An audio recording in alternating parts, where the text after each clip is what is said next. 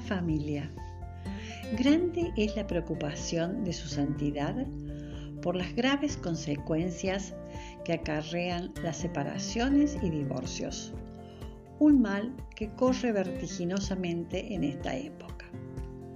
Es por eso que se ha llevado a simplificar los procedimientos para una eventual declaración de nulidad matrimonial. La aplicación de los documentos papales referidos a estos temas llevan a garantizar un acceso más fácil de los fieles a la justicia. Es necesario poner a disposición de las personas separadas o de las parejas en crisis un servicio de información, consejo y mediación vinculado a la pastoral familiar. Otra gran intranquilidad de esta situación son los hijos, que en cualquier caso son las víctimas inocentes.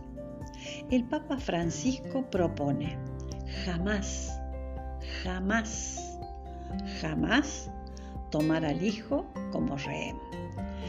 Es una irresponsabilidad dañar la imagen de mamá o papá para acaparar el afecto del niño.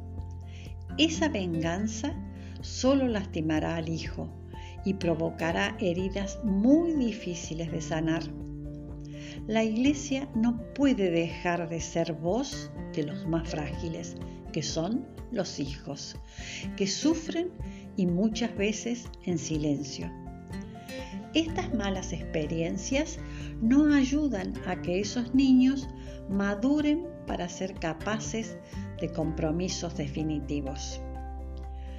Las comunidades cristianas no deben dejar solos a los padres divorciados en nueva unión. Es necesario incluirlos y acompañarlos en su función educativa para poder recomendarles la necesidad de educar a sus hijos en la vida cristiana, dándoles ejemplo de una fe convencida y practicada.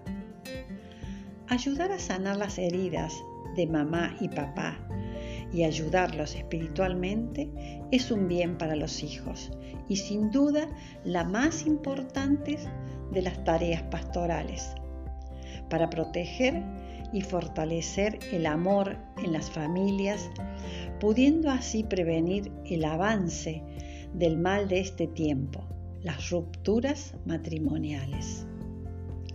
Busquemos la plenitud de amor y de comunión que Dios nos prometió. Aprendamos juntos. Te acompaño.